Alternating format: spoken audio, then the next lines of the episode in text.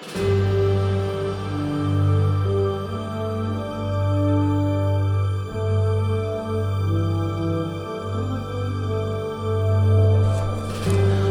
and welcome.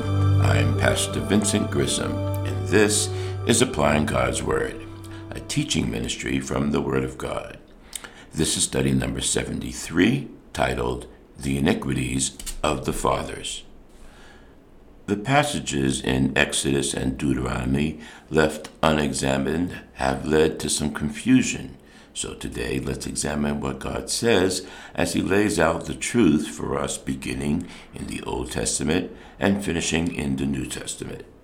The phrase here, the iniquities of the fathers, as they occur in the Ten Commandments in Exodus and Deuteronomy, remind us that God's law has been established with blessings as well as judgment.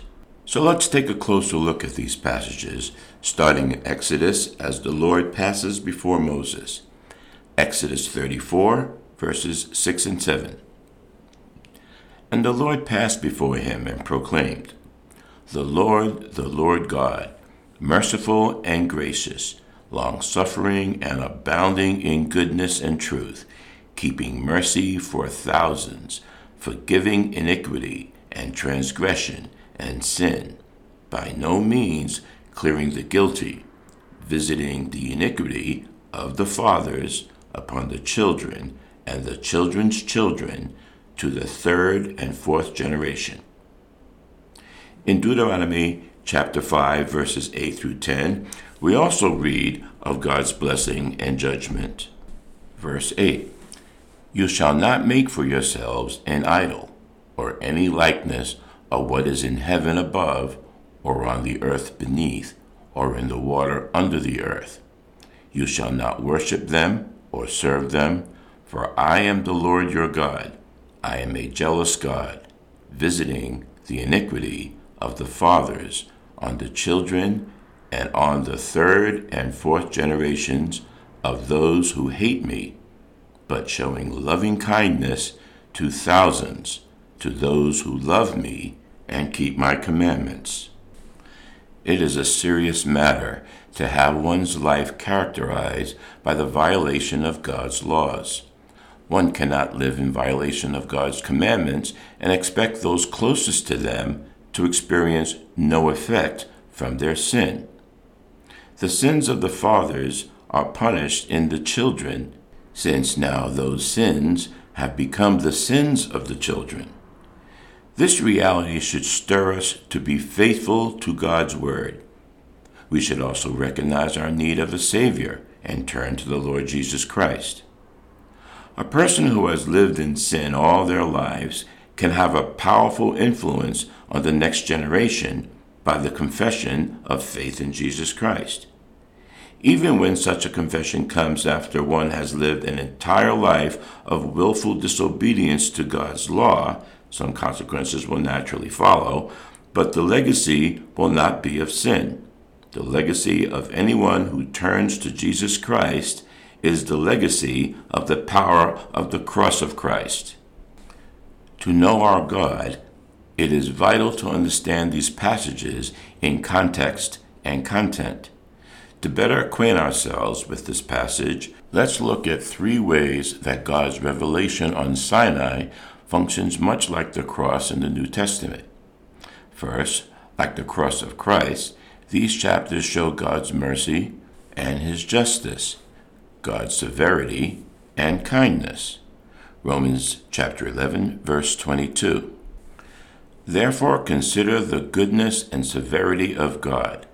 On those who fell, severity, but towards you, goodness, if you continue in his goodness. Otherwise, you will also be cut off. In the New Testament, wrath and mercy meet at the cross. In the Old Testament, they meet here. Second, like the cross of Christ, the role of Moses is that of God given mediator. In other words, he stands between God's holy wrath and Israel's rebellious sin. In this way, as he pleads for mercy, he foreshadows Christ. In both cases, the God who measures out perfect justice also sends his mediator to plead for pardon. In this, there is the beautiful mystery that God, whose justice works to destroy Israel, is first the God whose mercy works to save them. He listens to Moses' prayer because he sent Moses to pray. Third, like the cross of Christ, this episode shapes the rest of the Old Testament and New Testament. Exodus 34, verses 6 and 7 is quoted throughout the rest of the Bible and gives form to all that follows. This verse is picked up in places like Numbers 14, verse 18.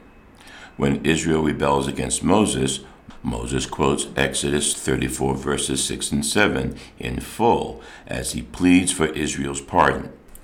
In the Psalms, it is often cited to remind Israel of God's gracious character, as in Psalm 86, verse 15, and Psalm 103, verse 7. But in the prophets, Nahum stresses God's wrath. In Nahum chapter 1, verses 2 and 3, we read, The Lord is a jealous and avenging God. The Lord is avenging and wrathful. The Lord takes vengeance on his adversaries and keeps wrath for his enemies. The Lord is slow to anger and great in power, and the Lord will by no means clear the guilty. His way is in the whirlwind and storm, and the clouds are the dust of his feet. Even Jonah quoted the verse saying that it was the reason that he did not go to Nineveh, because he knew God would forgive them if they repented. These verses in Exodus and Deuteronomy express God's relationship with the world. Malachi chapter 3 verse 6 tells us the Lord is unchanging, yet people are not. Therefore, God has made a world in covenant with him, which means those who keep covenant will receive grace, mercy, and forgiveness through atonement. However, for those who reject or ignore him, he loathes. His anger burns red hot. His patience is slow, but not infinite. Finally, Exodus 34, verses 6 and 7 is fulfilled in Christ himself. In John chapter 1, verses 1 through 4, John introduces Christ, saying, And the Word became flesh and dwelt among us, and we have seen his glory, glory as of the only Son from the Father, full of grace and truth.